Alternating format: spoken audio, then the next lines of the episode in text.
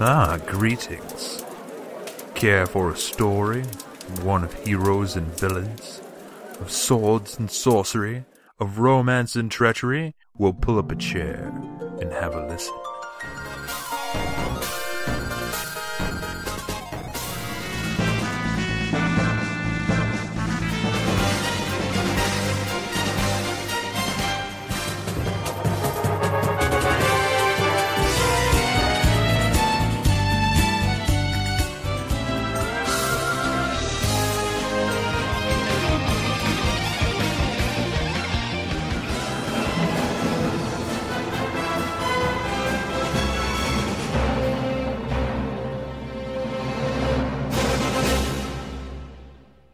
And welcome to the RPG Show. This is episode 5. This is the show where we rate, review, and play awesome games, actually. Yeah. Uh, to the new listeners out there, no, it's not just me by myself. I've got some friends with me. First, we have Nick. That monster keeps making cat noises at me. Gantner, how you doing today? Meow. Awesome. Second, I have Glenn. God, who makes shit like this? What? Ah, Landrum. Elu, apparently. Elu. All right. Glad I know now. Uh, we have a hell of a review to do today, but uh, first, uh, how's everybody's week been? Everybody doing good this week? Eh, pretty good. How about you, Nick? Um, can't complain, I guess. Good. All right. I mean, I could, but that doesn't solve any problems. So. Well, all right. Look, I don't want to make a habit of starting every one of these off with a really dumb, like, not even funny story, but Well, you're going to anyway, aren't you? no, I was gonna ask you. You guys want to hear the story about how I went complete derp yesterday? Like, most embarrassing thing that's happened to me in a while. Sure. All right. Now, you two both know. Like, I don't get embarrassed easy. Like, I don't fucking say whatever. Doesn't matter. But I had a long day yesterday, and then I have to go to the warehouse where I work to pick up some point of sale. It's not my job, but I'm like, whatever. I'll fucking do it, right? So I get to the warehouse, and there's like four or five big wigs from the warehouse out of uh, Chesapeake. They're in town, and like, we gotta go in the warehouse too. We'll just go with you because you have a key. So I get up to the door to unlock the warehouse, and I completely fucking forgot how to use a key. Like, there's like, Are you nervous or something?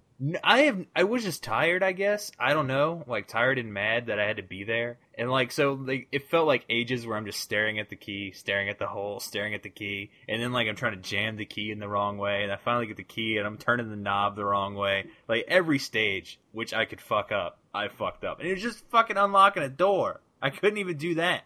You rolled a one. I know I crit missed my thievery skill on that one. Like, and normally I'm socially adept enough to like make a joke out of the situation so everybody laughs it off and we move on. Like normally, like if I had the wherewithal, I'd probably been like, ah, I really should stop drinking on the job, right? And everybody would have laughed and it'd been funny and we would have moved on. But nope, I'm just like, oh, I got the door, no. Like it was the worst. It was the worst fucking thing I wish I had seen that. it was I was completely embarrassed after we got in the warehouse because like they were talking to me and everything and like everything was cool and then they just watched me derp in front of a door for five minutes and they wouldn't talk to me anymore.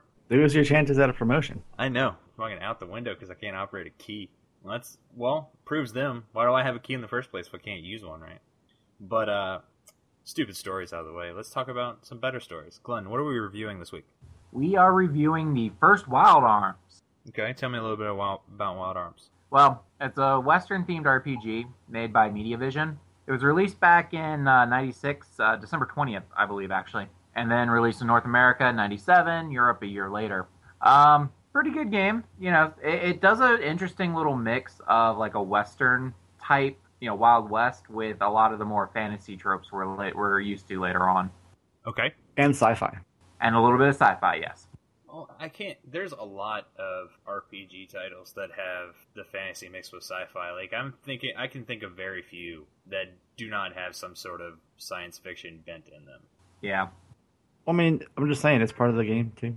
I understand, but I, I know, like that's that's a trope in its own right. Is like, oh, there's machines behind everything, right? Like that keeps showing up. But we'll talk about that when we talk about Third story. law.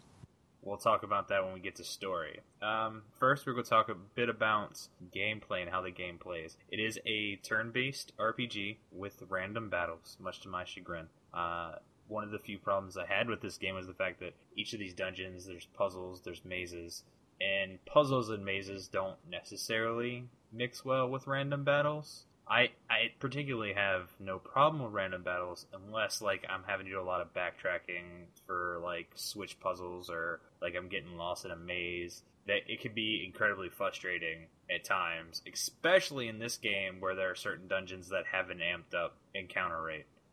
Yeah, um, that that was one of my bigger complaints. Is they they force you to run around so much and hit you with so many random battles. I, I got to the point where it's just like, just keep mashing the attack button. I'm done. So, What is wrong with you people? all right, well, def- RPG players, so defend defend random battles when you have to do puzzles. Defend that for me, Nick. How's that awesome gameplay? How's that interesting or compelling in any way? Um, It's not even artificial challenge. It's just it's it's not. like I don't, I don't know what you want from me, Brent. Well, you Like defended I don't it. personally have a problem with it. I know, but like just because you don't have a problem with it doesn't mean it's it's good gameplay. Doesn't mean it's bad. It's just annoying. It, it annoying gameplay is bad gameplay, Nick. I mean, It's It's just tedious. Like doesn't make it bad. Like the part, the you're making it sound like random battles are a core component of like. no, I'm not saying it's a core component. What I'm saying is, and again, I don't have a problem with random battles. My only problem I have with random battles are when you are spending most of your time going back and forth between switches and solving puzzles, and you have to keep fighting things in the middle of that puzzle. And, like they could have easily solved that problem by rooms where they like keep the general maze and random encounters up, but rooms where you have switch puzzles, block puzzles, any of these things, turn encounters off in those rooms, and it's so much better. Like, because most of the most of the puzzles in this game, with the exception maybe the last two dungeons, the puzzles are confined to one room at a time. Like, you don't have an overarching like dungeon puzzle until you get to like the last two dungeons. Now that Makes said. I did. I actually liked the puzzles. Oh, I I like the puzzles too. I found like they they had a nice like difficulty curve. Like they got progressively more complex as you went through the game. Uh, like there was enough variety in them, so it wasn't always like okay, now I'm just moving the statue again, or like I'm just using bombs again, or whatever the issue is. I also like the tools. Those were awesome. It, so this, so I mean, it. I guess what I'm saying is I have. I don't have a problem with neither dungeon puzzles nor random encounters, but the mix of the two is frustrating. And again, that's one of my few few complaints about the game is that you have these combination of mechanics that that can be infuriating at times, especially when you know you fight like a like you get the solo dragon monsters from time to time that can be kind of difficult, but they're worth like a buttload of experience. So you know sometimes if you're conserving resources for whatever reason, those fights can take long enough so that you have to. Yeah, I don't have the the longest attention span. You know, I'll come out of that and I'll be like, oh shit, what was I doing? What was the point of this? Oh, I got to get them all flipped the same way. Fuck. All right. Um, where's that? Right. So Wow, I think that's a personal problem. you know, I got a lot of shit to do, Nick. I ain't like you. I can't just you know sit around all day and do nothing. Wow, that's not even remotely true. Fair enough. Fine, fine, fine. You you know you sit around and do something. I don't know what that something is. I go to my job, I sit around and do nothing, and then I come home and sit around and do nothing. All right, so not the whole day is spent sitting around doing nothing. There's driving. Yes. Got it. I I my apologies. My apologies. Um, but no. So the puzzles were interesting, and this game does an interesting thing that a lot of RPGs don't do. Where you most RPGs you have a main hero, and that's sort of who you're controlling, and that's what you do. You know, you command things via this one hero. But in this game, you have to constantly rotate between your three protagonists, right?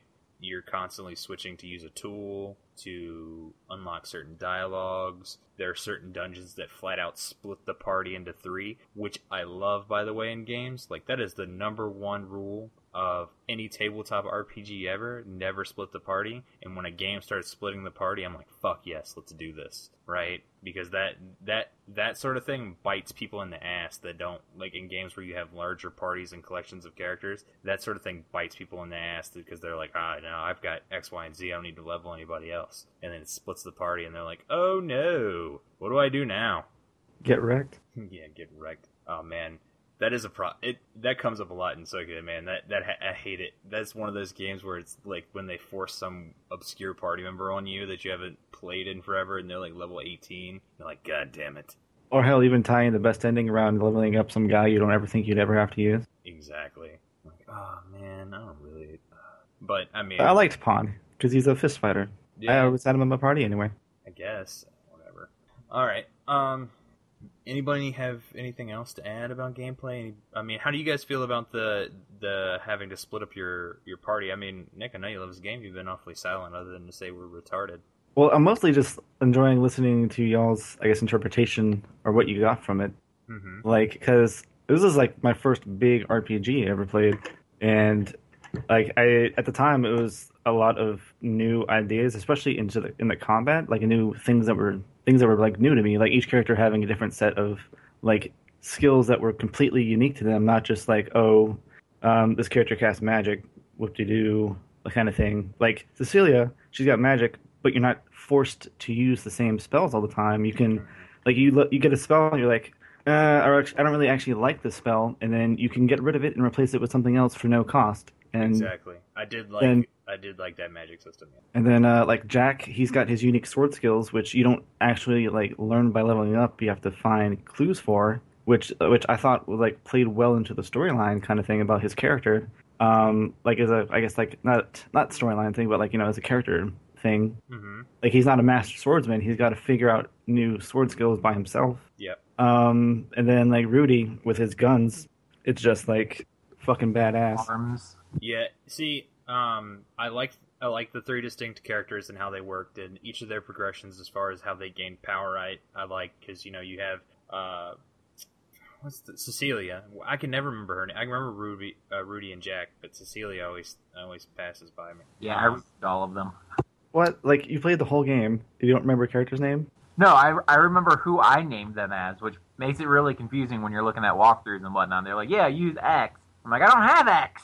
well, see here's oh no. It, well, that's one of.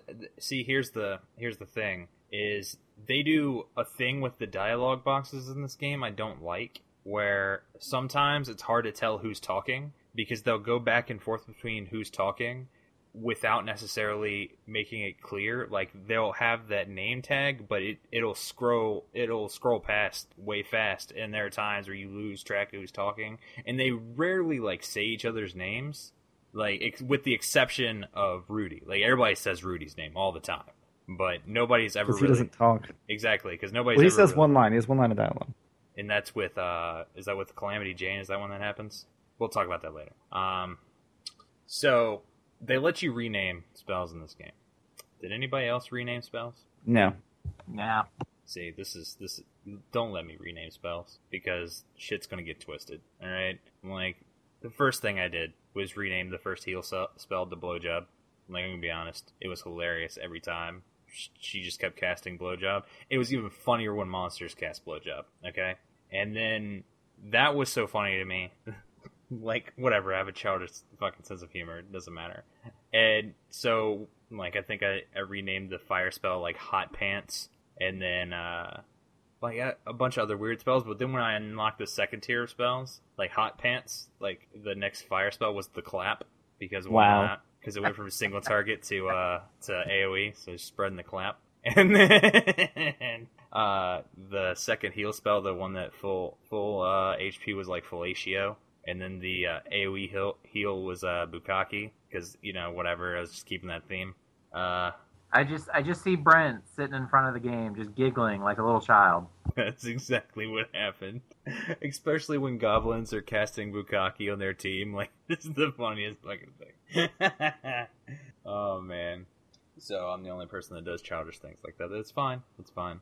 I mean, I'm I'm kind of a purist when it comes to games. Like, like let's take Suikoden for example, because you don't ever really know the main character's name. hmm So I go out of my way to find like official documentation of what they've named the character, whether it's like in a manga or just in like anything that they had, like any documentation they put out, and I always name that character that name. So I'm a purist. So if I ever have the opportunity to change names of things, I don't ever do it. Um, I'll change names of spells. I typically don't change names of characters, especially on a first playthrough. Second playthrough, third playthrough, it's it's more likely because then I'm just trying to you know find other things to entertain myself. Uh, in addition to the game, like see if I can remember dialogue. That'd be super awkward for them to say something dumb like uh, like bull anus is always funny when they're like, "Oh no, bull anus, we have to save the world" or whatever. Like it's always pretty. It's a good time. Um, and spells I like to change the name of because spells don't matter. I, I you're only ever going to use a handful of them, and you'll know what they are. So that doesn't really matter to me. Suikoden games are probably the exception where I do name the main character since it doesn't matter. Um, really doesn't matter. So uh, Mm, It kind of does in the first one if you're transferring save data to the second one, but other than that, no.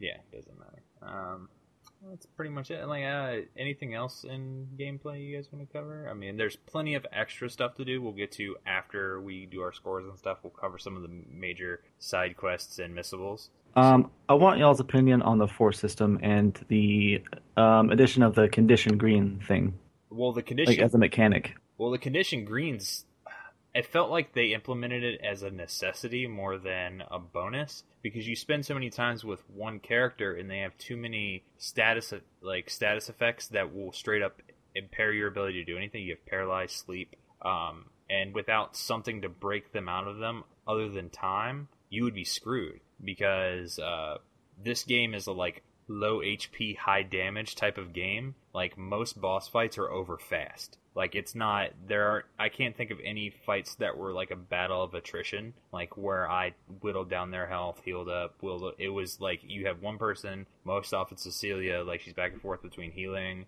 and uh applying status effects, except for towards the end when you know she had Saint, which hit like a Mack truck on steroids. Um, like just the fact that, especially characters like Jack or Cecilia that have lower health pools than Rudy, typically probably wouldn't have been a problem. He tend to have more health than anybody else. But say Jack, you're alone with Jack, he gets paralyzed.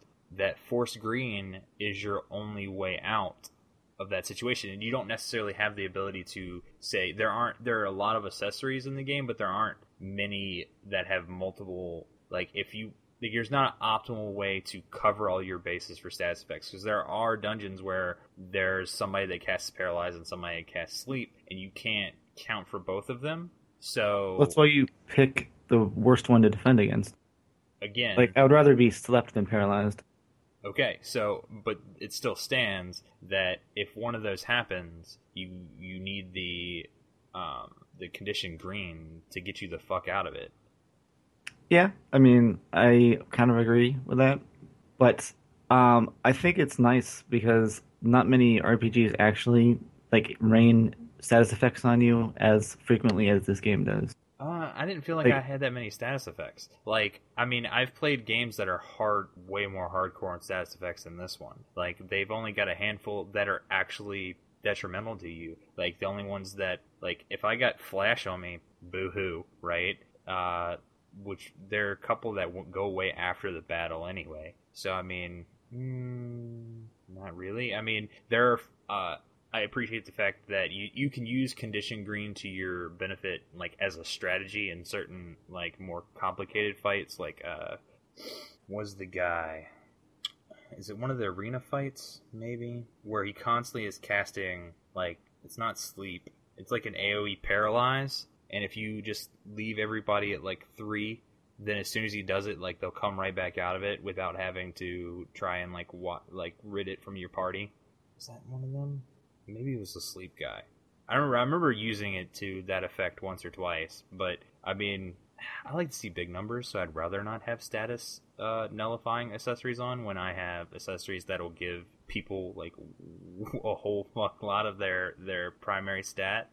Um, I didn't get the special because I never went and did the the void special area, so I didn't get that super powerful accessory, unfortunately. For shame. Well, I ran out. Of, I ran out of time. Like we've been playing this for however long, and I actually let me show that. Uh, this is dedication right here. Like I knew I was. I was coming up. Like I was at Malduke, right? Like that. That's where I was. And my last save was getting ready to go in there, and that's where I was as of yesterday. So I got up and started my day at 4:30 this morning, so I could get home and have plenty of time to beat the rest of the game before um, we started. Speaking of which, what was everybody's like uh, hours played? Like I was, I don't want to say 35 is where I was when I beat the game. I'm sure I could do it much faster, but I did a lot of grinding. Uh, not 100% off the top of my head. It was like roughly 27, 28.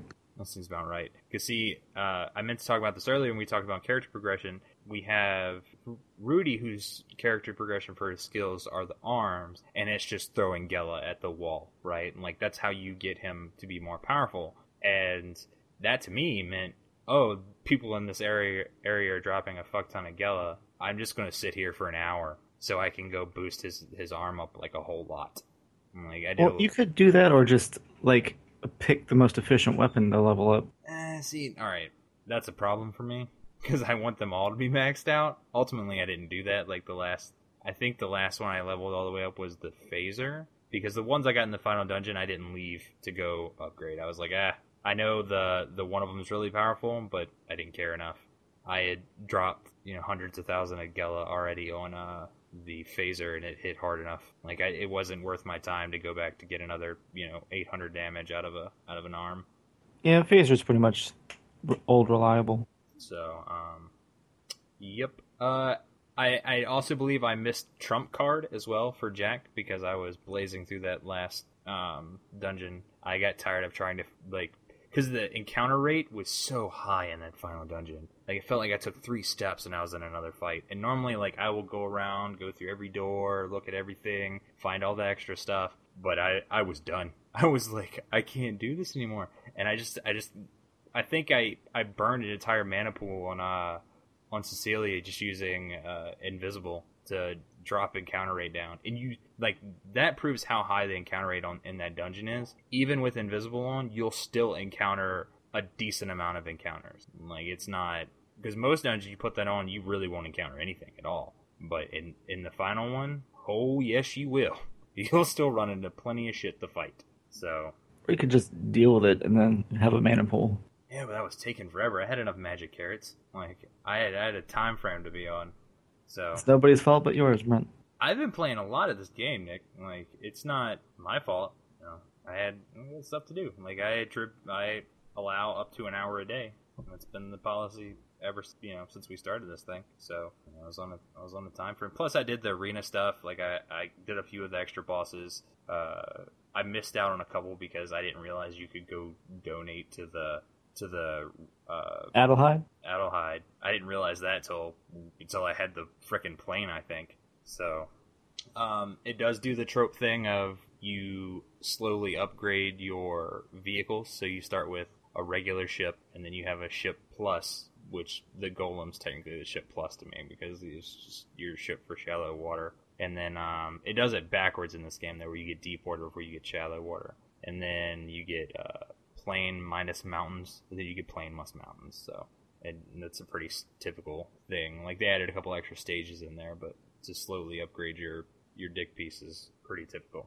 So let's let's uh let's get into probably the best part of this review. Let's talk about the story. So we said earlier this game likes to split you into three separate party members to do things quite frequently. Well, the game starts that way. We start with a prologue for each character. Which did get which one did you guys start with? I started with, uh, I guess, uh, what was it, Jack? mm-hmm. I also started with Jack because I didn't know. I was like, "Is this going to be our main character? What's the deal That's here?" what I thought. So I'm like, "I want Oh, the so you're like, guy." this, this guy looks like a badass. I'm gonna pick him. All right, Nick, you give me a guy with a gun, a guy with a sword, and a chick who casts spells. Which one am I going to pick all the time, no, regardless of how they look?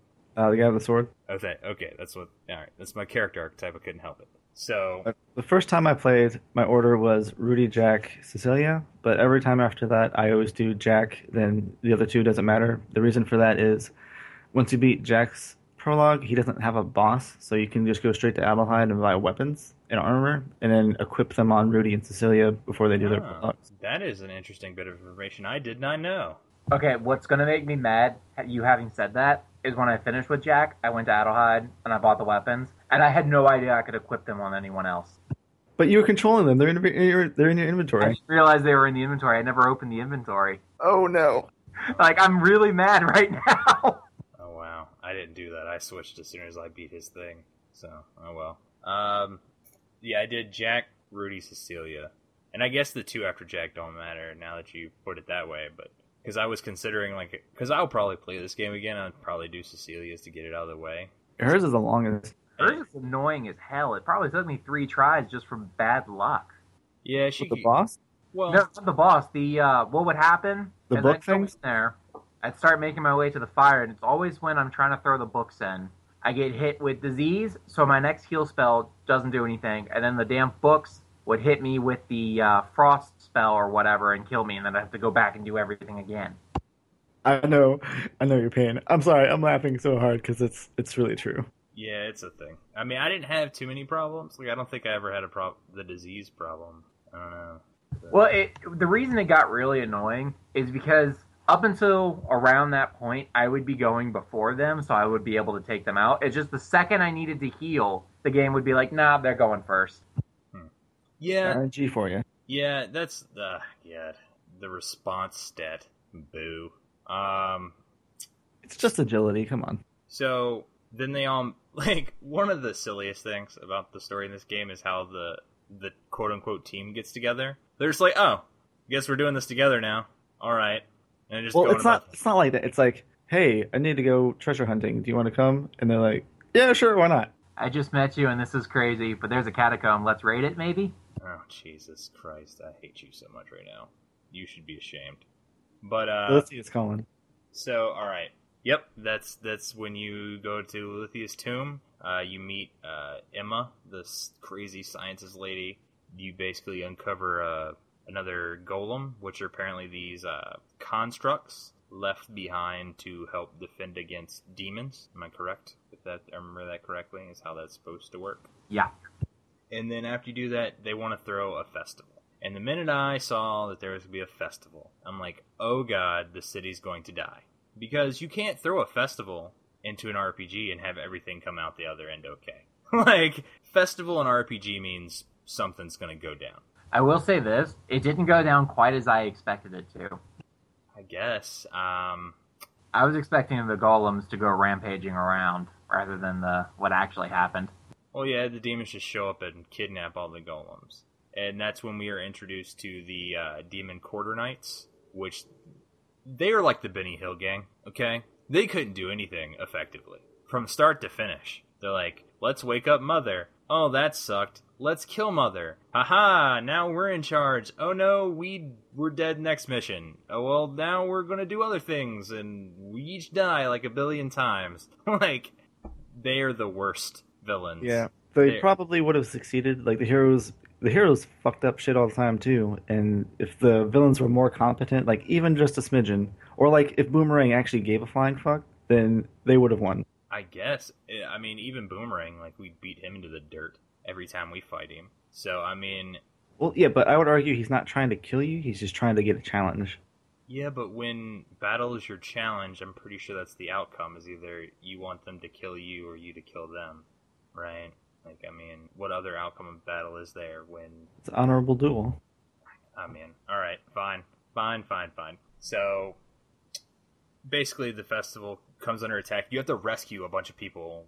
You try to for items. I guess the more you rescue, the more items you get. Um, I'm pretty sure. I yeah, the got, better items you get. I'm pretty sure I got most of the items, if not all the items, because you're on a timer, and I waited till the very last second on that timer, and I was running around that last bit, and I couldn't find anybody, and I got a whole bunch of items when we got inside, so I just assume I did pretty good. I didn't look it up or anything, so I don't know where I stood, but that was that was okay. Like I tend not to like having a timer on things because I'm not a I'm not fast at anything. I'm like I'm just not. So that tends to be a bit of a problem. But I did okay.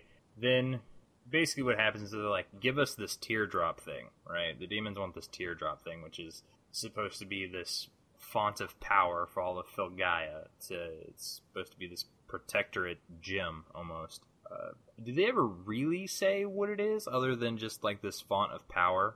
I thought it was some kind of like conduit for the Guardians, is what I always assumed it was.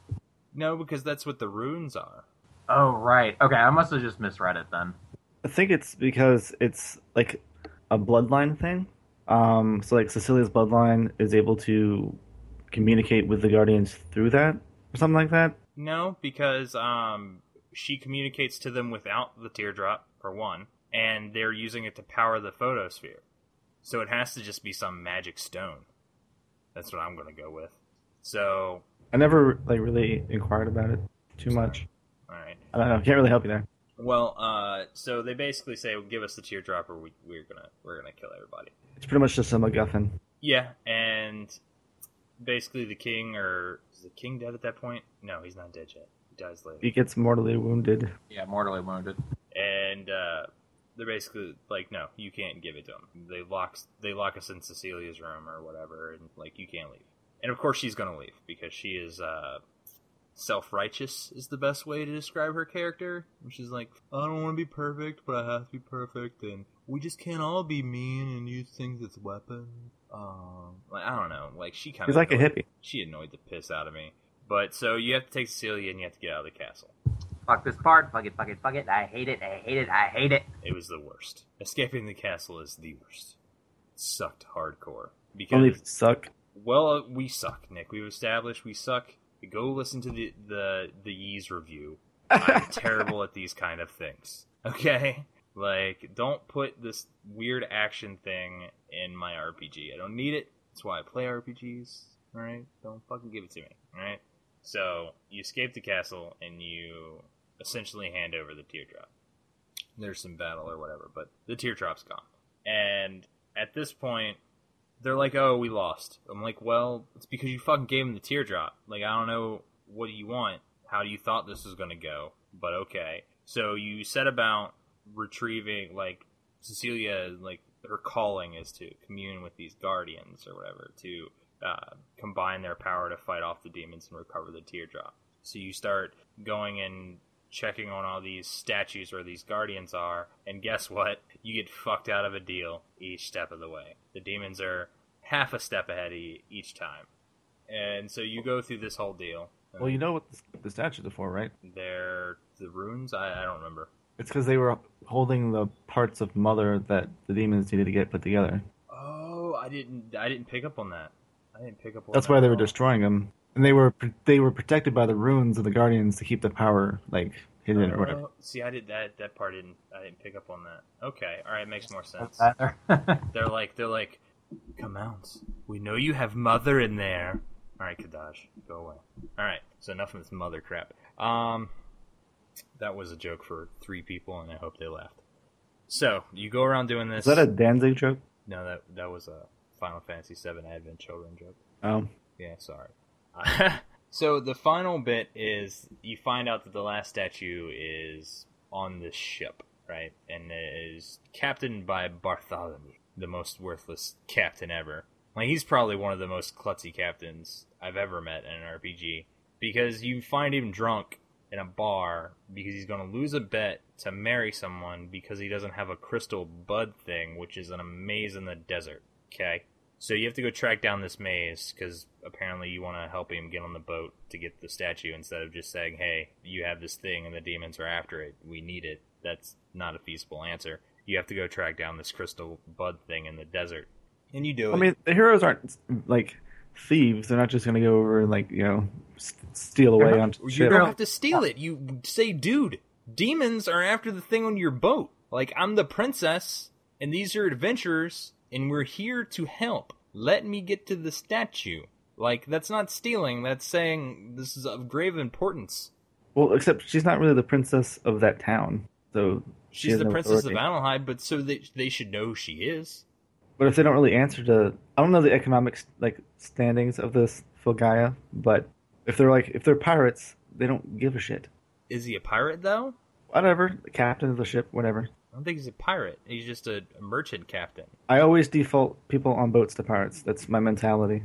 Yeah, I mean- Because like, really, when are they not in a game? Like, they're always pirates. Fair enough. So, I mean, whatever. You go do this fetch quest, basically. Like, go kill 30 rabbits and bring me 10 rabbit belts, whatever. So, you go get this crystal bud, and you bring it back to him, and you get to board the sweet candy after agreeing to marry him. Well, you don't necessarily agree. I think he's just sort of talks an okay out of you, if I remember that correctly. He's like, ah, Because- you're going to marry me. The guy who bets you comes up and Bartholomew starts getting butt flustered, and he's like, he grabs Cecilia. He's like, "Oh, I'm marrying her," and she's just kind of like, "Okay."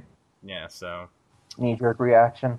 So essentially, for putting up with all this crap, he lets you take the sweet candy around, and that's when you get access to the inner sea. And at this point, uh, you have like a series of steps you have to go through. Like you, at this point, you're you go to the tri pillar where I got lost, and this is where I got way over leveled for everything ahead. Like I, I spent every bit of uh, three or four hours in that place because I because each tower or each pillar in there is specifically for one of the groups group members, and it doesn't tell you which one is which. So I think I got lost and got turned around. Whatever. You do that one because you got to get two um more magical stones or runes. Like this game's all about some stones and runes to get into a third place called Giant's Cradle.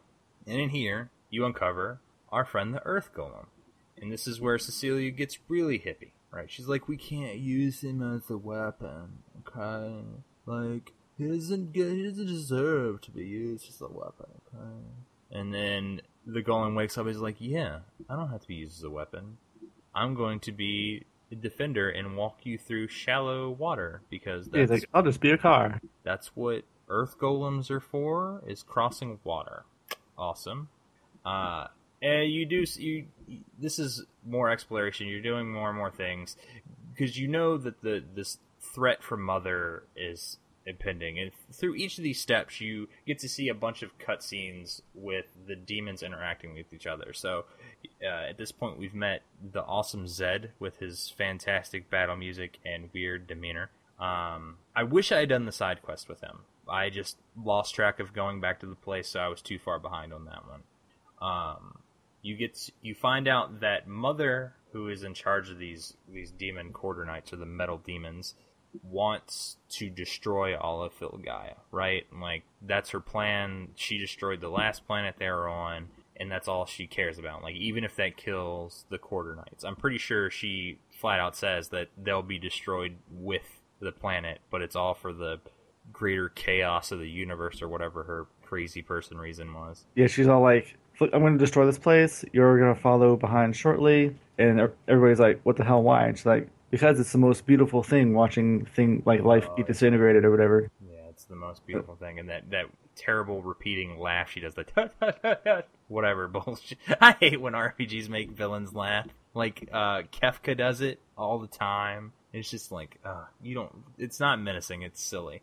So um, like the sc- like the weird scream she do does when uh that that's just kind of creepy. But the laughing I didn't find menacing at all. I found it silly. It almost made me laugh out loud a few times. But uh, we're going step by step. It's all building up to an assault on the photosphere where the the demons are, and essentially you finish powering up the Earth Golem is what you're doing. And right after we tell him we're not going to use him as a weapon, we're essentially going to use him as a weapon to burst through the photosphere. So you get to the photosphere to the the shield they've then put up, and Cecilia's all hippie and like, um, I don't want to ask you to do this, but uh, we have to get in there and like help people. So the golem's all like, all right, and he uses his shield as uh, what is it, uh, phase phase dephaser shield, something like that. Like it's a really terrible name It's a break open around the photosphere, and we get inside and we attack this photosphere. And that dungeon was fast. Um, with the exception of that's where we we run into our friend Lolithia again, and she kicked my ass the first time. I was not ready for a, a boss to be there when I walked in that room, and I got face fucked hard. So I lost a little bit of game time there. But yeah, you fight through her, you go, you take care of Mother. So Mother's out for the count. You think dun dun dun. Through the whole thing, you have this guy shows up in a blue cloak, and he's showing you where to get the the um, the teardrop back. Spoiler: that guy's Siegfried. I pretty much called that because he was the one that was like, "Wait a second, I don't want to die. I want to rule this place. Why do we have to destroy it?" So he shows up, and he's got mommy issues, whatever. I mean, would you not have mommy issues if your mom was like a giant moth demon- creature? And wanted to kill you? I guess I'd have pro- mommy issues if I was a demon. I mean, if Supernatural has taught us anything, is demons have mommy issues. So, so the demons basically show up on the sweet candy, and instead of taking that chance to sink your ship and assault you with their full force, they say, no, we are going to rule this world, and you will stand by and let it happen, or we're going to kill you, or whatever their fucking deal was. Like, you're still our enemy, blah, blah, blah, blah, blah. And it, again, villains not having the best of plans, they leave. And at this point, you get to um, what is it? The Dragon Shrine. The Dragon Shrine. There's like a whirlpool that you go to, and you deal with another guardian, right? Am I am I getting that Uh, wrong? No, I'm pretty sure you're right. All right, and then that gives you access to the outer sea, and this is where all the cool stuff is. Once you have access to the outer sea, you start to get access to all of the cool areas that have the bonus stuff, like the ancient arena. Um, you can pick up a few runes you can miss, like the the snow ravine one, the snow rune. Uh, the most important one I found to be the heavens rune. That's a most that's a fucking powerful rune. That's when you get you get that at this point, right? You go to uh, shit.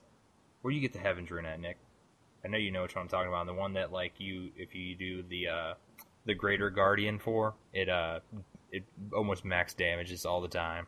Um, it's just on a deserted island southeast of Antarctica. Okay, okay, okay. So I think I know which island that is.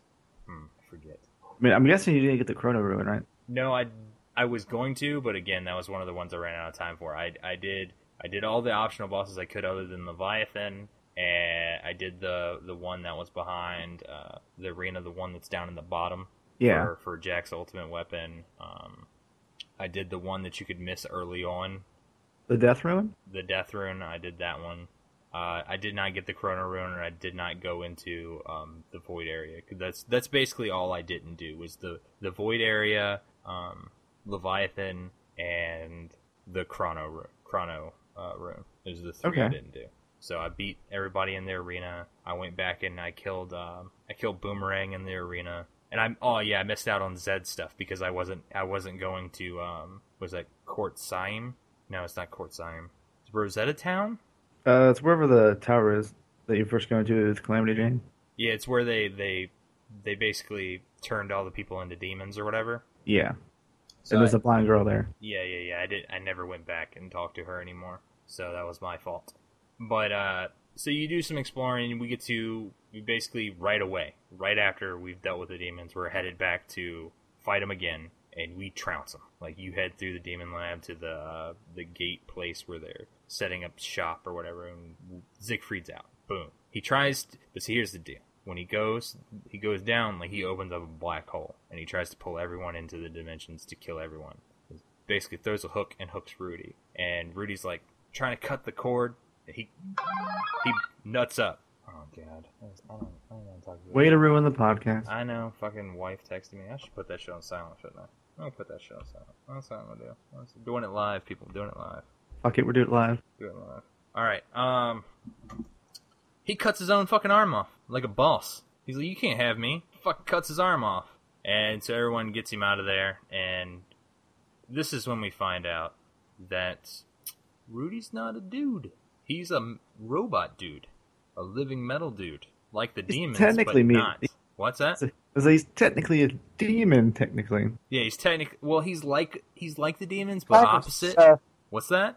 kind of, sort of. I Like he was made the same way, but not the same by way. the you sa- know? he, he was made the same way, but not with the same emotional atmosphere. Well, like he was his he was programmed or whatever to be like all fury, all rage, and just destroy, destroy, destroy. But I guess because he was raised by his grandpa or whatever, he didn't. I think that was the thing is they gave him they gave they they put in the option right like he he would whatever however whatever he was instructed to do would adapt him to do like he was the ultimate adaptable thing right so if they activated him and his job was to solely wage war and kill things he would progressively get better and better and better and become the ultimate fury killing machine. And if but what happened is that old man found him and raised him and taught him to be a good person. And that's what like he became this pillar of quote unquote hope or whatever. Yeah, so that's the way i understood it. he's like the he's like a he's like a a sponge right like he's the ultimate adaptable machine Uh, real The quick, fun fact. his grandfather. Do you guys know his name? i forgot it what was it It's Zepet in the English version. In Japanese, it's Geppetto. yeah that's one of the ones i saw yeah it's supposed to be geppetto the puppet maker yeah wow. I really need to look up trivia more often. Yeah, no, a lot of the uh, a lot of the names on in this game are really badly translated. Like a lot of them are just wrong. Like Siegfried was supposed to be just be Siegfried, but they like they translated it all wrong. I fixed they fixed. I think they fixed some of them in the remake. Alter F fixes a lot of them, but not all of them. Like I like Van Buren more than Van Brace. To be straight up. Well, that's that's one of The- them. The funny thing is, Von Bures would be how you do would be how you say it in Japanese. They just directly moved it over into English. Yeah, Well, well, damn. well, that there's um that's the same reason there's translation errors with the name of the hero of the Dragon Quest game because uh was it uh L was it like the Japanese have a letter between uh was it L and R No, they're that doesn't translate directly to English. Well, no, the reason the L's and the R's are such a difficulty is because when you say an R in Japanese, you use the same tongue position as an L. So it's kind of like a combination of the English R and L. So it becomes really difficult to figure out which one they actually meant to use. Are you are you clicking on something on your laptop? No, I was shifting. Let's not do that. Well, you've got like a thumping going on. Yeah, you're like rabbit footing in there. I don't know what you're doing. All right, Jerk. jerking it. Yeah, well, that's an awfully rhythmic pace. Um, okay, so Are you not rhythmic?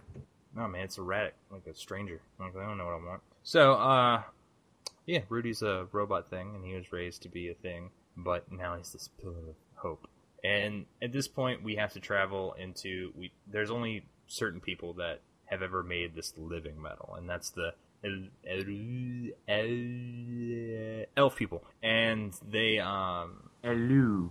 Elu, that's so terrible. doesn't even make any sense because there's no like. Yeah, it's a E L W people. E L. I always say The L, official pronunciation. I had to look it up. like owl, sort of. Ow.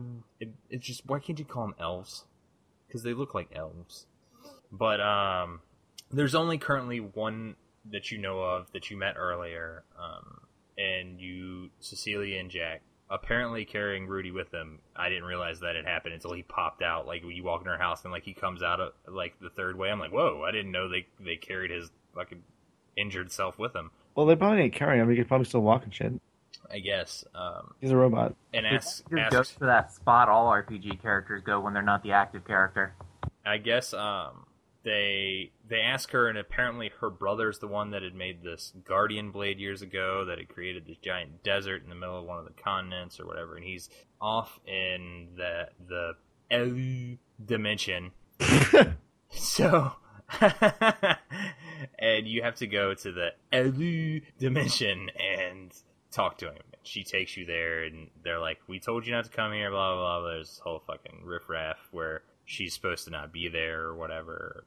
Anyway, he's supposed. Rudy's technically this thing, like he's this abomination. They don't want anything to do with him at first until they realize apparently he's been taught the like he's this special snowflake that he's special and this pillar of hope again because what the, the three main tenets are what love courage and hope is what the human race needs to become the ultimate guardians of Filgaia and so this guy tells you he needs two things essentially well, yeah two things and one thing is in this forest maze that you have to go through before you get to him and don't ever Just what you like. Another maze.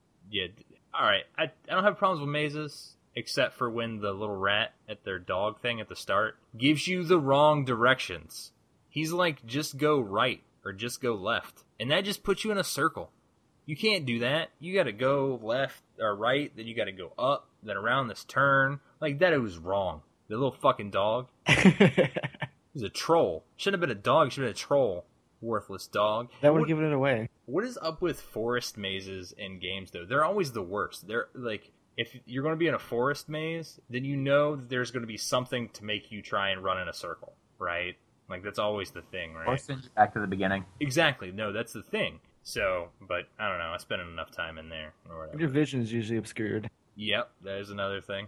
This one wasn't, but then you go fight the u- or you go talk to the unicorn, right? And the unicorn gives you his thing, his rune, and that's one of the things you need uh, for Rudy's arm. And I was lucky enough to find him before I left the maze. I can only imagine if I had discovered that I had to go back in the maze after I'd already been in there. I'd have been pissed. I've been super pissed. And at this point in the game, I realize one of the most useful spells in the game is teleport. As soon as you get a chance to have teleport, you should have teleport. Get it? It is important. It will save the you. first spell you get. It saves you hours of time. Hours. Because you can just teleport to any city you've been to. And don't worry about your vehicle. It'll be parked right outside. Everywhere you go. It's fantastic. So, but you get the first part. And the second part is this thing called uh, the De La Metallica or something like that.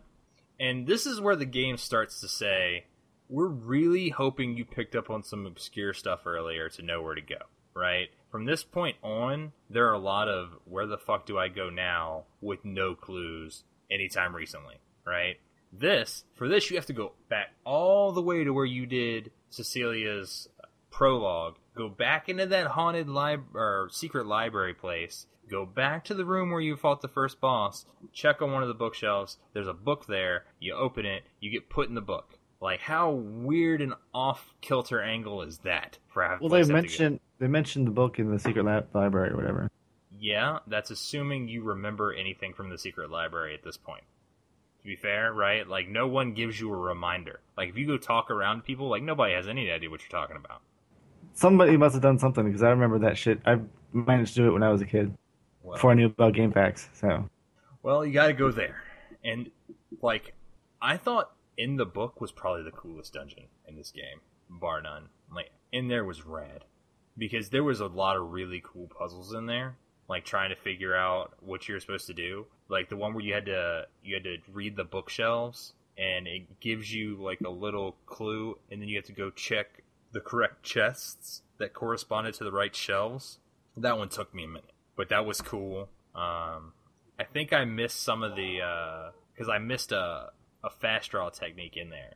I think i missed one of the the books laying on the ground that you're like once you go in the final thing and all the things blow up and you're supposed to get a fast draw technique that didn't happen for me. I must have missed one of them uh then you get the illusion uh, rune or whatever it is and you go back and they build his arm and at this point they're like emma crazy scientist lady bitch person is all like hey um we're going to set up this investigation thing and i'm putting myself in charge okay? And i'm going to give you a flying machine. It doesn't work right now though. I'm going to give you the prototype. Hope you don't die because the last prototype bartholomew crashed into the ground and you're the important hero so i hope you can learn how to fly it properly.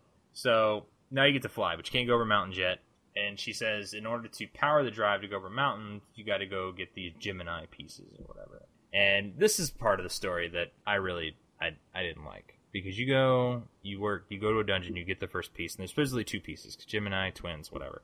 And they send bartholomew and uh, calamity jane miss crazy pants to go get the other piece well they retrieve the piece and they are immediately the sweet candy gets sunk by the leviathan right and they're like, "Oh no, what are we gonna do? We gotta have to think about something."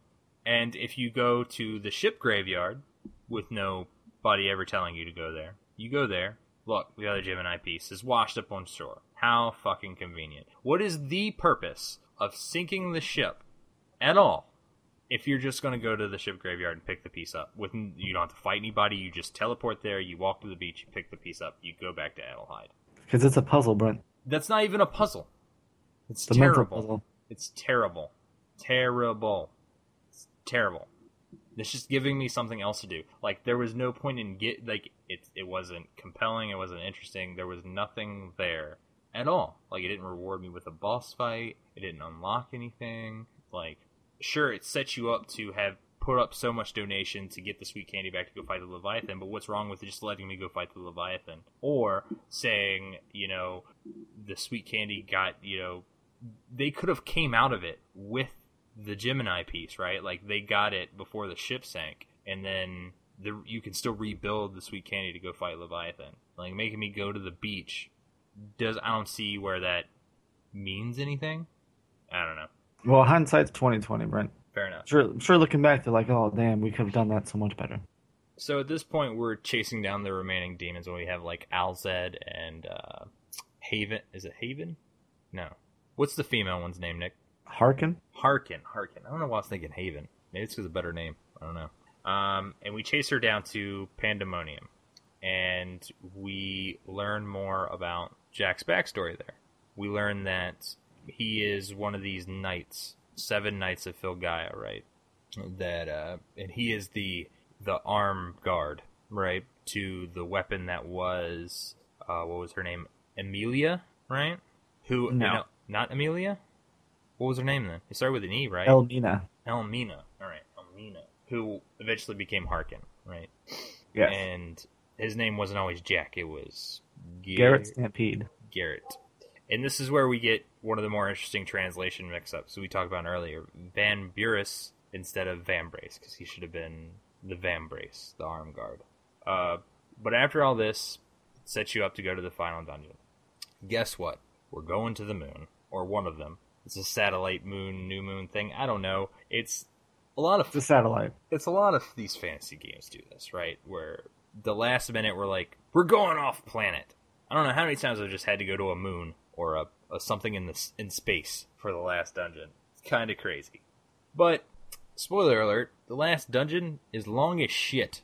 From Malduke to the time you beat the last surprise boss on the way back down to the planet, that is a hell of a trek. It is non-stop action, and it's hard. the The enemies you fight in there can be difficult. Like the encounter rates are high. It is a challenge, and I enjoyed it. Like I really liked the final dungeon in this in this uh, in this game. I mean, uh, granted, like I said earlier, I get fed up a lot with the uh, puzzles slash random encounters in this one. Like up to this point, I hadn't gotten nearly as frustrated with the encounter rate being so high and the the puzzles being like across the entire dungeon almost. It was like I was just getting tired of fighting stuff. I'm like, let me do the puzzle. The puzzle is more interesting than this fight is. So, but you get to the top, and they have made this dark dark tier, right? Dark drop thing, and he's going to use it to cast darkness across the entirety of uh, Filgaia. Who might that be? Oh, Siegfried's back. He pulled himself out of the out of the wormhole, and what happened then? Him and Mother had a little bonding moment, and now they're one and the same. So you fight Siegfried, and he goes down, and then you fight Motherfried because now she's absorbed him into herself, and not only does this boss look awesome, the fight's actually pretty cool too. Like I don't know, like fighting her this time because I'm not, I wasn't too big on like some of the models, but she looked pretty awesome. She fought pretty awesome. The music for this fight was pretty rad. And you fight her. Talk about Zeke 2 Vi, right? no, I'm talking about Motherfried. Oh, okay. I haven't got to, to Zeke two Mistake, my mistake. Zeke Revenant thing, and so we beat Mother Freed, and it's too late. Right, the world has been cast in shadow. What is done is done. But then, the hope in Cecilia's heart, the love she has for Filgaia. All the guardians band together one last push to push the darkness from Filgaia to reverse the damage done by the the dark crystal thing. And alas, been victorious. And they send us back down to the planet. Halfway down to the planet, fucking Siegfried shows up again. They gotta do this thing where they gotta throw one last boss at us. And is this boss supposed to be harder than Siegfried Motherfried? Because I didn't feel like it was. Um, I don't know. Maybe. I mean, he still got crushed. There's like phaser, saint, and you're dead, right? Well, because you don't have to save anything anymore anyway. Yeah, I guess. So, I mean, and his dialogue was terrible during this fight. Like, I don't understand. He's like, I told you, fighting in between dimensions is risky. I will win. Like, it is really just chopped up and bad. Like, this isn't the best written dialogue I've ever seen. I mean, it's it's not bad by by no stretch of the imagination. There are really awkward moments where they they talk in really simple sentences, like a fourth grader writing a paper. And this was one of those moments. Kind of took me out of it when he's talking in battle. But you beat him. You make it back down to the planet. But then this tower, uh, is it Mal? Is it, it's not Malduke. What is the name of the tower? It's Malduke. no, Malduke Oh, is the look. satellite. What's the tower? Dingle? Or yes, like that. Calding, Caldingel, Cald, Elwu, Elwu. Game is awesome at names. Um, Caldingle. That's funny. That's like a. That's like the Cal Droger's retarded cousin. Just Caldingle. Hi guys, I'm It's riding the Caldingle. ho- I'm riding the horses. Can we ride the horses? I like the horses. Um, Okay, Brent. sorry, it's funny to me. I don't know, whatever. And it's basically the Earth Golems all like, "I'll protect you" because Cecilia was a hippie and didn't make him a weapon. Basically, it was kind of sad when the Earth Golem's kind of out of it, and like she's like, he's not waking up again. But for the point in which you defeat the final Siegfried form, Zik Tuvi or Tuvi or whatever it was, it is like 30 minutes of dialogue from there to the, the start of the credits. And I'm bas- I'm going to summarize what happens in way less time. the Earth Golem goes down. Everybody goes back to and Everybody's happy. But then Jack and Rudy, they're going to leave. They have to continue to protect the world. And that makes Cecilia sad. And she wrote him a letter to tell him that. And at the end of the letter, she goes, I'm sending something to you. Don't be lazy. And it's her because she's going to go on an adventure with him. End of story. I mean, Rule my kingdom. What is that shit? yeah, I mean, she's she's gonna leave it in charge of whoever, like the the the religious man. So I mean, overall, like it was a very enjoyable story, tropey as fuck, like, but good nonetheless. The ending was a I felt was a I don't want to say appropriately dramatic, like it was definitely like tried to be a very feel good ending, right? But kind of like I felt like the ending was way long. Like you didn't need all of that for what you. There was literally five minutes where it's just the text coming up on the screen, like letter by fucking letter, her saying good night to the Earth Golem, trying to make me sad. Like I get it, it's sad. The image of him being like propped up minus an arm on the beach was effective enough. You don't have to do this like whole like good night sweet prince thing. Like that felt like overkill. Like you're trying too hard at that point to try and make me have emotion for this robot thing. Um, but I mean, fade to credit, you get some awesome, you know, drawings of all the the cast members, some some anime going on there. Like I wish it had been animated like the intro. Can we talk? Oh man, I love the intro. The intro is great. Intro was awesome. Best intro ever. It is good. Like I was telling Nick, every time I launched the game, I had to like watch the intro until it got like to the guitar riff right past the the whistling. I'm like, oh, it's so good. And then I'd go play the game. Uh, speaking of cool, do you have anything to add about the story, Nick? I mean, like it's it's pretty basically once you break it down, it's a lot of. It feels very like broken into dungeon slash missions, like with the story sort of being like this. Like imagine two poles, like the one being the beginning and end, and then you have this this straight string that is the story, and it's not a very long string, right? I mean, we beat the game in twenty something, low thirty hours. It's a very rudimentary story, but it's still an it's still a captivating story. It pulls you forward, but then like each one is seg like it's just it felt like a, some of the dungeons were just something to give just giving us something to do instead of maybe being the most relevant thing i mean it's not that i necessarily have a problem with it but i'm trying to look at it through a like I, I understand what you're trying to do. Yeah. okay so i mean i know you have a lot of nostalgia for this game but i mean ultimately do you feel like the the the story could have been a little more robust especially from a ps1 era title Um. because it did it felt a little SNES era like story wise to me. Um, I will agree with that. Um, but in the developers' defense, I think it was like their second game and their first attempt at an RPG. So, um, like they, I guess they had no experience. So based on that, like I feel like they did a great job. Um, but yeah, it kind of feels like, like you said, the like the dungeons are just um, not like I guess not necessarily placeholders, but um, padding almost just to lengthen out the Yeah, gameplay. they feel like breaks in story to just give us something to do. Like they don't. A lot of them felt forced to me. Like they were just there, right? Like oh, we got to We've been talking too long. We have to give them something to do, right?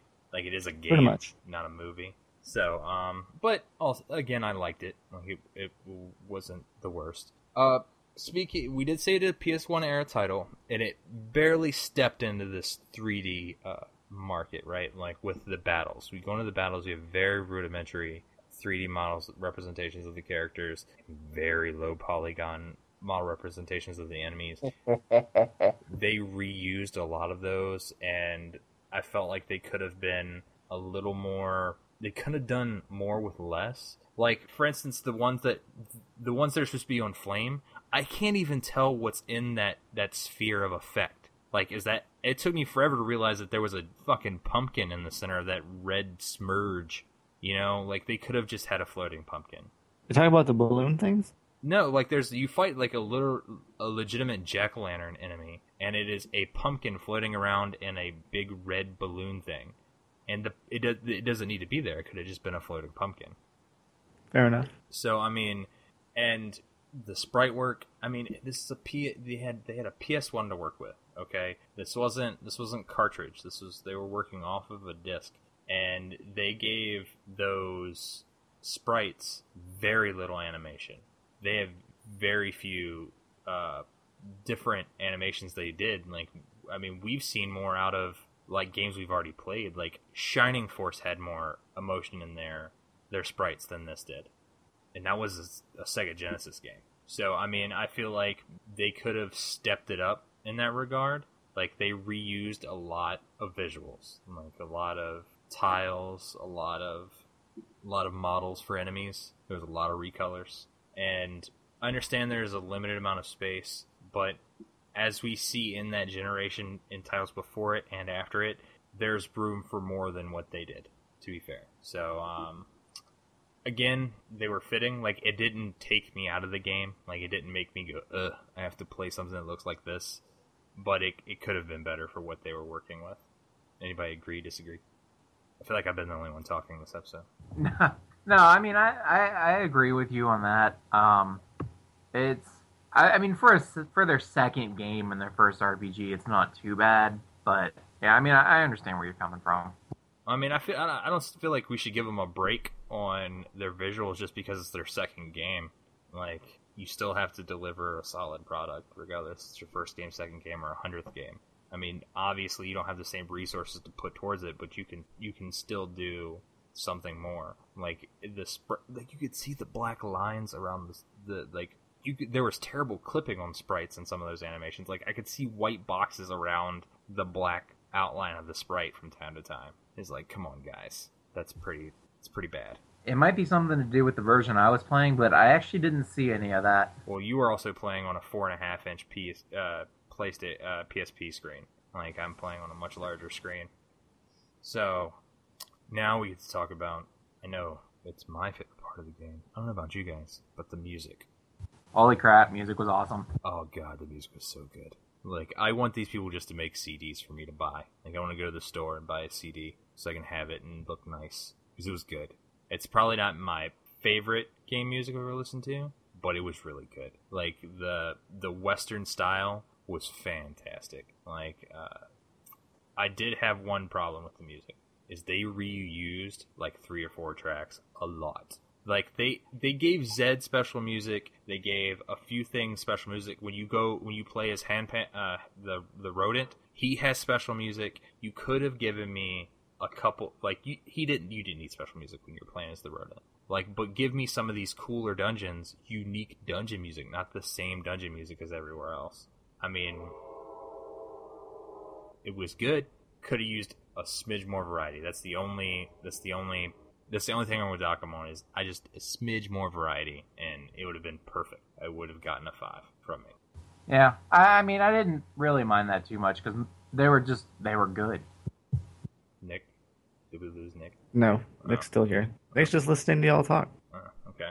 Well, tell you need. It's your turn to gush about the visuals and music. Well, I mean, I don't know how I can make my love for this game anymore. I guess grating or annoying. Like, um, I am very much a person that can forgive flaws at if it's like if I'm enjoying the product. Okay. So, like, there is nothing about me playing this game, like any any time of like the twenty plus times I've played through this game, like nothing has made me like stop in the middle of it and been like, all right, I'm annoyed. I'm I'm gonna take a break for a while, or like like it, I've only ever stopped playing because of outside reasons type of things. Mhm. Like the visuals have always looked okay to me. Like I understand, like the I will I will definitely agree that the in battle animations and stuff, like it's I find it odd that the main characters are animated so odd looking, like they're so like they're chibi, but then like you got like monsters that you maybe only see once or twice, and then you like they have way more depth and variety. It's like just their animation than the main characters do, which I always thought was kind of like a weird thing. Like, like okay, so you've got like the three characters and they're like this chibi things, but then like you've got a bunch of different monsters and they all have like different designs that look interesting, at least to me. Like especially the monster or the boss designs. The boss Looks is pretty good. okay, but the, uh, there was a lot of recolors on monsters. I can think of maybe two or three that I didn't see more than once Well- with it with the recolor. The recolors aside, I meant just like the general design, like because And most The- of them only had one animation. well the characters look just like cylinders, and the other things that show up on the screen have form. Okay. I guess is what I'm trying to say. Because it's like you've got the three cylinder looking characters, and then like at least the other things you have to like the things you're fighting against have some kind of geometry going on most of the time, Sure. except for like the balloons, which are like giant circles and shit. Sure. Um, and then the music. There's not a day, like, or I guess weeks or months after I play this game that I don't have like most all of the songs just randomly popping in my head when I'm going about my day. Like I have, um, like I've got the soundtrack for this game and the, all the other ones in the series, but like Zed's music always gets stuck in my head. Just the town theme, the overworld theme gets stuck in my head. Ba- the battle themes, boss themes, it all. It's just really, really, really good. Okay. And I don't know, like the sound effects, I guess, were used properly. Like you don't get many Except games for that have every like enemy sounds like a cat. okay, enemy aside, like you got footstep sounds like when you're running and shit. There's like wind blowing and stuff sometimes. It's good stuff. Uh, we're rating just the music. Like, if we were to give them a score on sound effects, like that would be like a D. Their sound effects were not in any way like, and a lot of the in combat sound effects were annoying. Like any of Jack's uh, force abilities were the most grating sound ever. That wink fucking noise was ridiculous. That's the sound a computer makes when it crashes. I didn't really mind it too much. Oh god. Yeah, Brent, you're the one who's getting butthurt about nothing. All right. Well, okay. I'm just saying every enemy sound like a goddamn cat. Meow. And then the other one, the growl, I realized it's the same sound effect, just slowed down and the pitch dropped like six times. It's the same exact effect. It just goes. Brr. It's the same fucking thing. I was like, really, guys? Fire. Okay. Yeah, the the cat's meow thing was was great. Like I burst out laughing when I first heard that. Yeah, you hit a goblin, it's like meow, meow. I'm like, wow, okay, awesome. All right, but it's time to score it up, guys. Uh, I will start for gameplay. I am giving it a three. It is average RPG fare with some extras. Uh, like I said, the combination of puzzles and random encounters kind of made the point of the puzzles kind of moot on the overall score for me. But I gave it a three. Uh, Nick, gameplay, Five. of course. Glenn, gameplay. Three. I, I agree with you on all points. Awesome. Story. I gave it a four because it was interesting. It kept pulling me forward. It was. It did. It feel empty at points and a little maybe not too linear. I do like linear storytelling, but like I said, those dungeons were kind. They felt kind of empty and like empty calories. Nick, story. Five. Why five? Like, are you giving it scores based on nostalgia instead of nostalgia alone?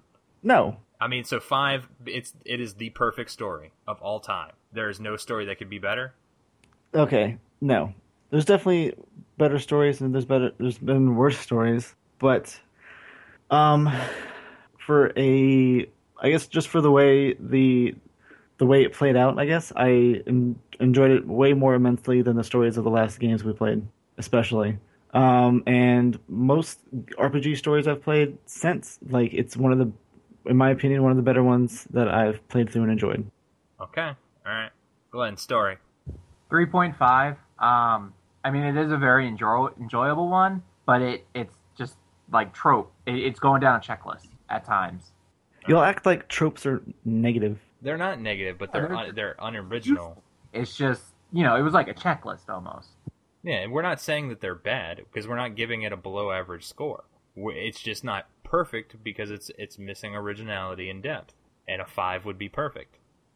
Okay, maybe I just think about things differently than y'all and most people, but how is not like?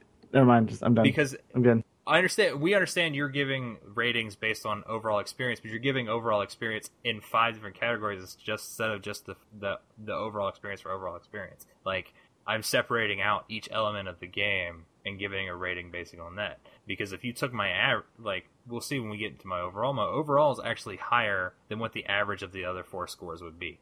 Because as an overall piece, it is above average. But storytelling is slightly above average. The gameplay is just average. And when we get like visuals, like you're going to do now, it's below average. So I gave it a 2.5 because three would be average. It's slightly below average. It's not horrendous. So what is your score on visuals, Nick?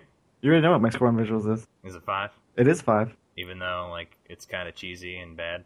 Cheesy and bad. I mean, you said yourself the characters are like cylinders, and they uh, they lack animation. You can visually see like parts where they they clip the sprite the sprites uh, poorly. Like, I mean, if you want, to, if it's it's it's all subjective, so five is fine. I just I'm asking you to defend the five. Um, well, I love sprites. Like I would rather play games that have sprites in them over 3D games. Even nowadays, like if I'm playing an RPG and somebody's like, "Oh, it's a sprite-based game," blah blah, like fuck yeah, let's play it.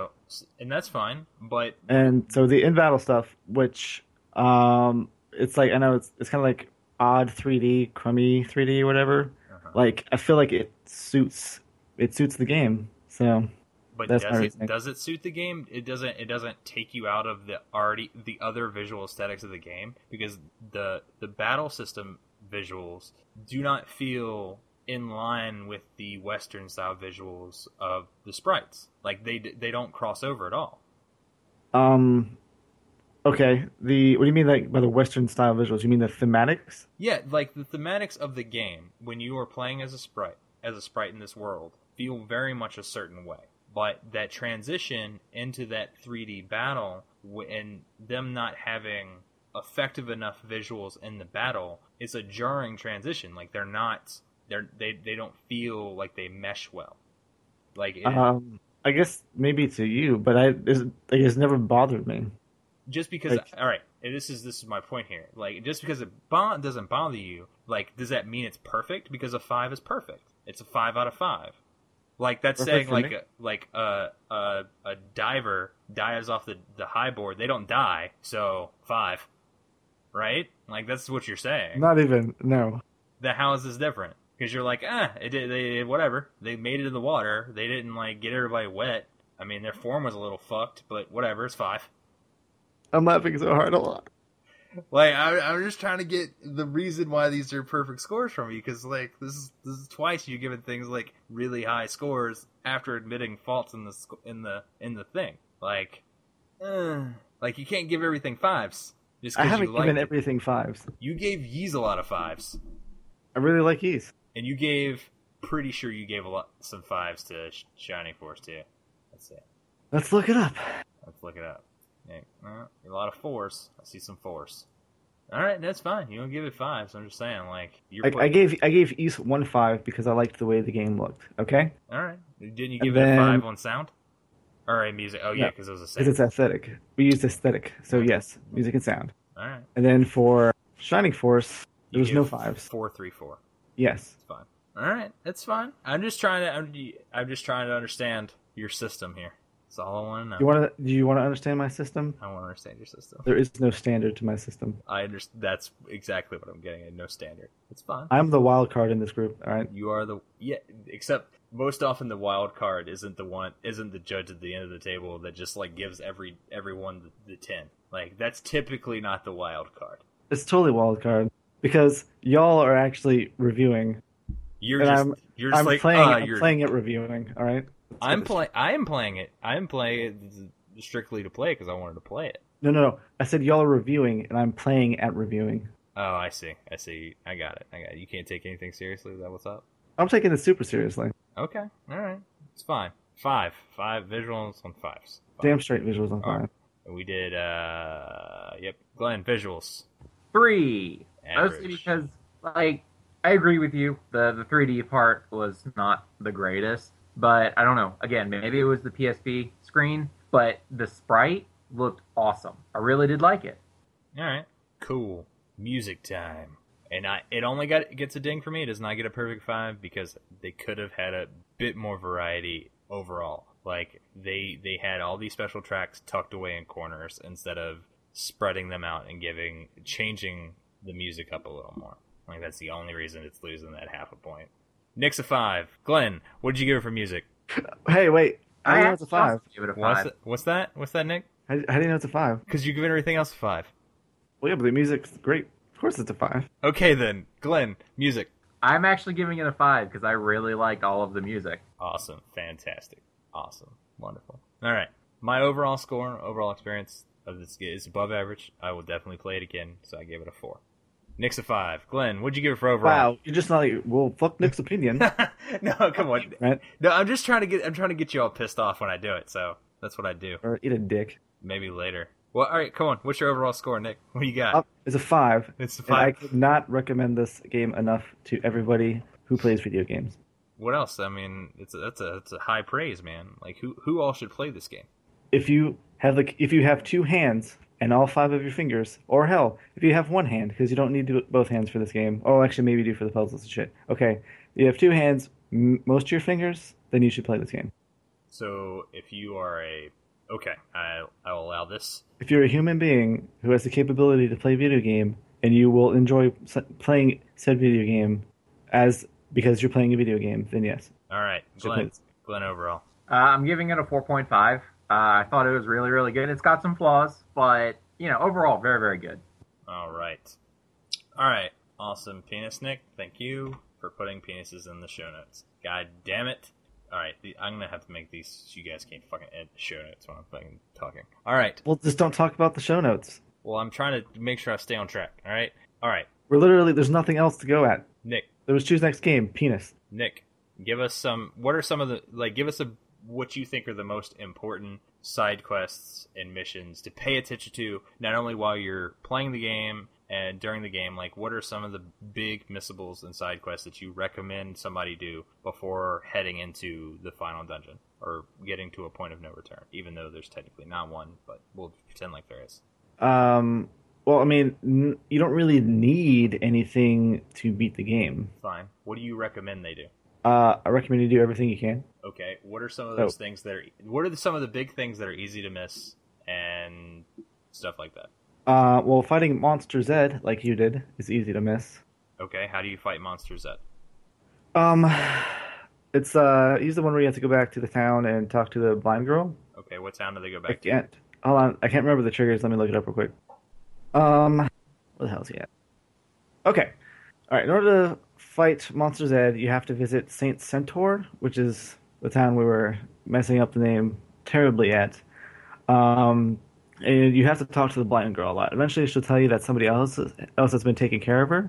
Um, and then if you go back near the end of the game um, and try to leave, Zed will come and reveal that he's been the guy who's been taking care of the blind girl.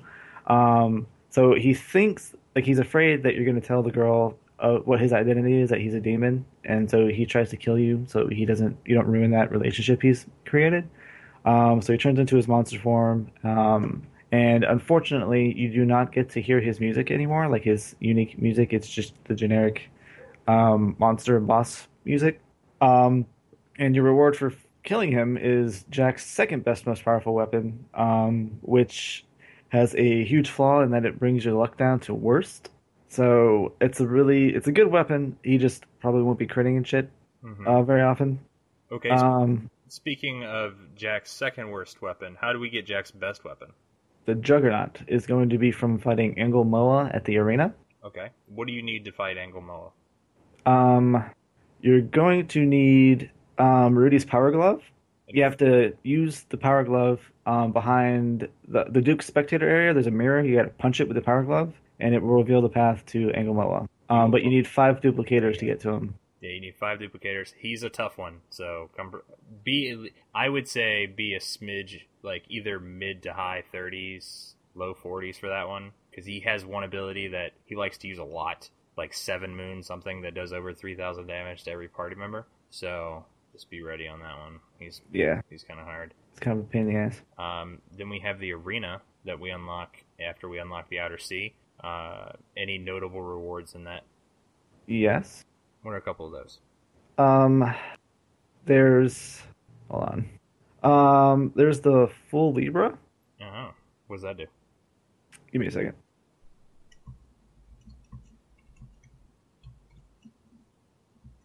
All right. It is an accessory that makes you immune to status changes.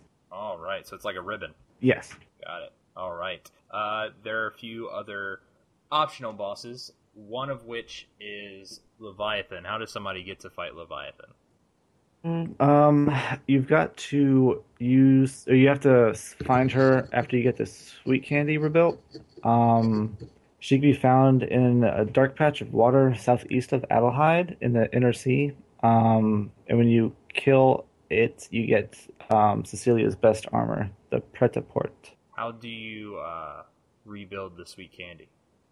Um, you have to rebuild Adlehyde. Um, and he's you have to talk to Drake, who's going to be in one of the new houses that are built on the eastern side of town. Okay, so this is one of the biggest parts I missed. Right after you regain access to the burnt down Adlehyde, I don't remember what the trigger is, but they form a rebuilding commission, and every time you go there after a trigger, in most of these um, time-based events like the one for Monster Zed with the blind girl, like you progress via storyline trigger. So a major event happens, and the next thing, and the next thing, and the next thing. Every time a major event happens, the one in Adlehyde is every time you go, they want a larger and larger donation from you to help rebuild Adlehyde. And essentially, you unlock new houses, and eventually you unlock this Drake fella to rebuild the sweet candy in one of those buildings. So you have to be on top of your donations at Adlehyde in order to fight this boss. There's a few other options. You got Barbados, uh, or Barbados. I don't remember exactly what I would spell, but uh, you got a few of them around, but none of them are really important. That Angel Moa, you've got Leviathan, you've got the the arena. Now, at the final dungeon, uh, at the entrance, you will fight Boomerang and Lucied one last time after you defeat them there and go. Uh, you enter the dungeon, exit back out, and you will find Boomerang's broken sword. And you go from there straight to that ancient arena and go to participate in the arena, and you will fight a rebirth uh, Boomerang that he has bound Lucied's essence into a sword. Uh, it's called the Heavenly Blade, I believe, and that is Rudy's Divine best Blade. Divine Blade, and that is Rudy's best weapon. So that's where You you, must also, before this happens, have beaten all four rounds in the arena yes, at least you, once. you have to have completed the arena once. Yes. Uh, And then, well, I guess we'll just go to the most, the final, final secret boss, what which is? you're gonna do. yes, yes, Ragu Ragula. and that is in the abyss, correct? Yes. How does one get to the abyss? Um. Uh. Get to the abyss. I think that's the one where you have to go to uh, Elw transporter and keep punching it. Um. With Rudy's punching glove, and eventually, um, you you'll step in the transporter, and if you did it right, like uh the satellite thing, instead of directing you like in a like in a direction you're used to seeing it direct you in, it'll like malfunction and fire off in another direction, and you'll just get teleported to the abyss.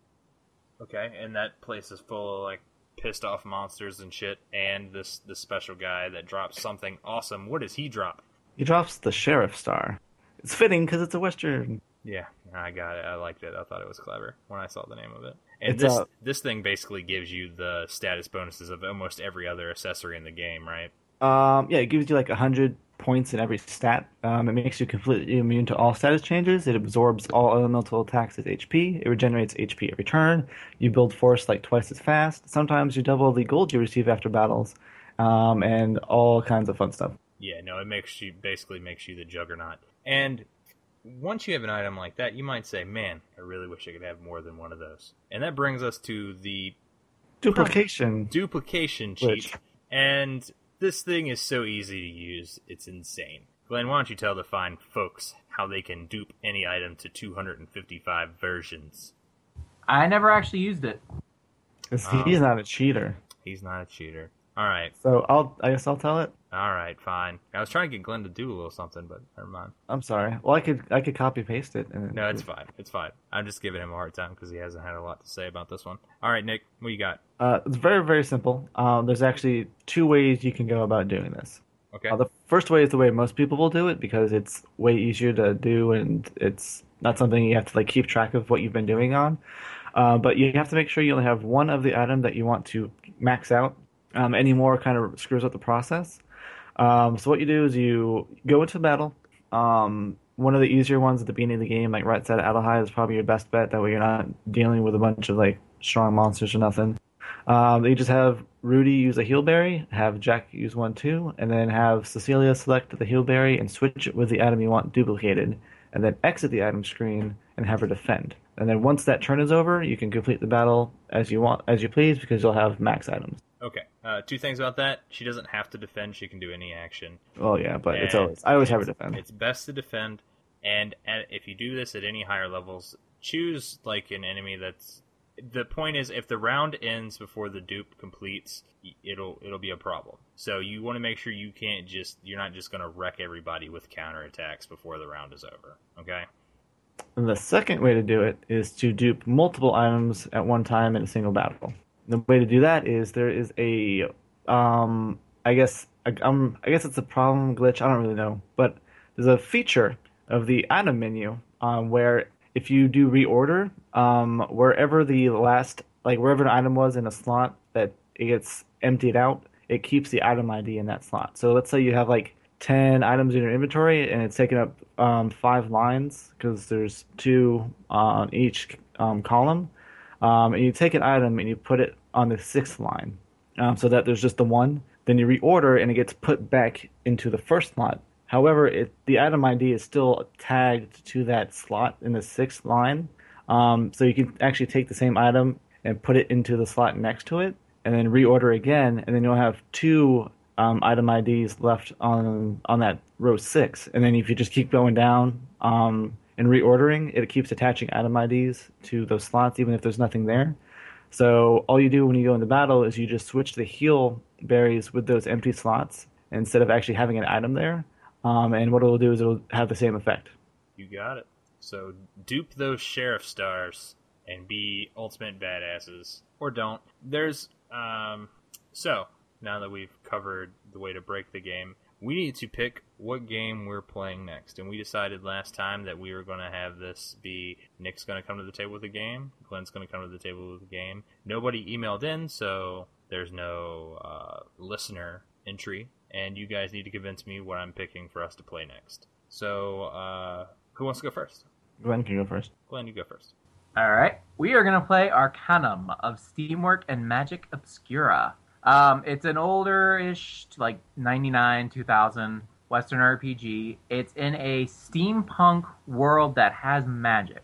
It's like early Victorian era. So like you can play as an orc with a top hat and a machine gun, or an elf who uses pistols and casts magic. But what's very interesting is the way it handles technology and magic. They work on like a pendulum type system, so the more magical you get, the harder it is to start using technology and vice versa, the more technology you use, the harder it is to use magic. And the justification for this is that technology uses the way the world works, whereas magic specifically doesn't. So, you know, you might be able to create a lightning staff through technology that shoots lightning. You can do the same thing with magic, but they don't work on the same principle. And it makes it very interesting because you might have an instance where, let's say, you create a scientist character walking around with a giant elephant gun and a giant and a mage tries to cast like disintegrate on you and it just doesn't affect you because you are literally solidifying reality around you. On the same thing you know you can have a mage and they can't board the trains because if they boarded the trains the trains would stop working because they're breaking the technology around them. It handles it very well. It's also the only game i have ever found that has a justified main villain who wants to kill everyone. He has an actual justifiable reason for it. Okay. All right. So that's our Western open-ended PC game option. Nick, what do you have? This is awkward. Um, because I was going to su- suggest Shadowrun from the, the SNES one. okay. All right. Um, so I mean, they're they're similar games. They're both like um, like uh, they have magical influences and tech influences, pretty much. Um, and they're both like isometric kind of deals. okay. Um, I guess the only difference is uh, that Shadowrun's based off the Shadowrun role playing game property. Okay. Um, and the SNES one is like based on an actual character, like named Jake or whatever. Um, like I remember renting this game once when I was like five or six from like not even Blockbuster, but like some freaking mom and pop game store, and like you wake up in like uh like Morgue. on a in a morgue or whatever, right? And then like you're like, what the hell's going on? And like as a kid, I had no idea what the hell I was doing, but apparently you can like you can hire like uh like allies that are only temporary with like karma or something. Um, and like when they die, they leave your party or something. Um, So, so both of these are are games that you are not entirely familiar with, Nick. yeah, like I have I haven't played Shadowrun in forever. I don't think I even got very far, and I've never played Arcane. Okay. Now, here's the question. Glenn, I'm going to need you to convince me to play a 40 something hour game versus a 20 something hour game. You mean like Arcanum versus Shadowrun? Yeah, Shadowrun. I'm looking at it's going to be about a 25 hour game. Arcanum 40 to 50 hours. Keep in mind that's really only if you're doing the extra content. Like if you know where you're going like through walkthrough, you can complete the game in 10 hours. It, you can make it very short. Hmm. You're gonna miss a lot of stuff, but you can go pretty quick. Um, I'm seeing other thing- average main story is 31 hours. really, I've, I've got to I've got to beat time in 10 hours. It, it's not as long as they sometimes make it out. You just have to know what you're doing, and you have to use certain builds for it. Um, because that's one thing that's going to be a difference with this game is how you build your character is going to affect how well you can do stuff. Like you can make a pacifist character who does nothing but sweet talk everyone and uses party members for all combat. All right, now Take is long- it is it a very clear defined main story or is it really open like Baldur's Gate is? It's going to be more open along the lines of Baldur's Gate. All right, and how about yours, Nick? Is it is it a clear defined story? Or is it real open? Um, pretty sure it's a clear defined story. Okay. Like it's. It, it's a branching story. Is it? You, you you can take several different paths to get to the same place. Well, then that's linear to me. Yeah, no. If, if if it's if if it's very easy to tell what the story is, is my question. Like Baldur's Gate has an overarching story, but you can play the entire game without really understanding what the story is. You can do the same with Arcanum. Okay, hmm, this is hard. Well, Wow, somebody speed ran Shadowrun in three hours. yeah, no, I saw that. What the hell? It Would be nice to have a PC game to play. Do you want orcs with top hats and machine guns, or do you want cybernetic mages with heavy pistols? Both of them sound awesome. I know. Man, it's I think it's it's kind of weird how we're both kind of on the same page. episode seven, the steampunk edition. Uh, you know what? I'm gonna go with Arcanum since it's obvious that Glenn really, really wants to play that game. So uh, we will play Arcanum. So man, I gotta get started on that. 31 hours, fucking. When you buying stuff. it for me? What's that? When are you not buying it for me? How much was it on Steam? Uh, it's not on Steam, but it's on GOG. Oh, wow. I haven't bought anything on GOG in a long time. If anything. This shit was on sale the other day, I'd be so mad. Let's see here. Let's see, see, see. Oh, it's six bucks. Whatever. All right, I'm down. Wow, it looks like Diablo One. It, it's an older game. I know, I got it. I like. I don't have a problem with older sprite work. I get, I get kind of funky when it's older isometric stuff because it's hard for me to look at for extended periods of time. If you've played the original Fallout, like Fallout 1, Fallout 2, it's by the same general team. So yeah, I that's play a lot of those either. But anyway, that's that's our next game, and we will play that. Do we have anything else to say to the fine folks at home? Why don't you love us? All right, say bye, everybody. See you next time. Bye. See you next time. Bye. Thank you so much for listening to this episode of the RPG Show. If you'd like to participate in the discussion, send us an email at podcast at therpgshow.com. You can also visit our home on the web at therpgshow.com. Want to get shouted out on the show? Leave us a rating and review on iTunes. Each one counts, and we love you for it. And for myself, Nick and Glenn, hope to see you next time.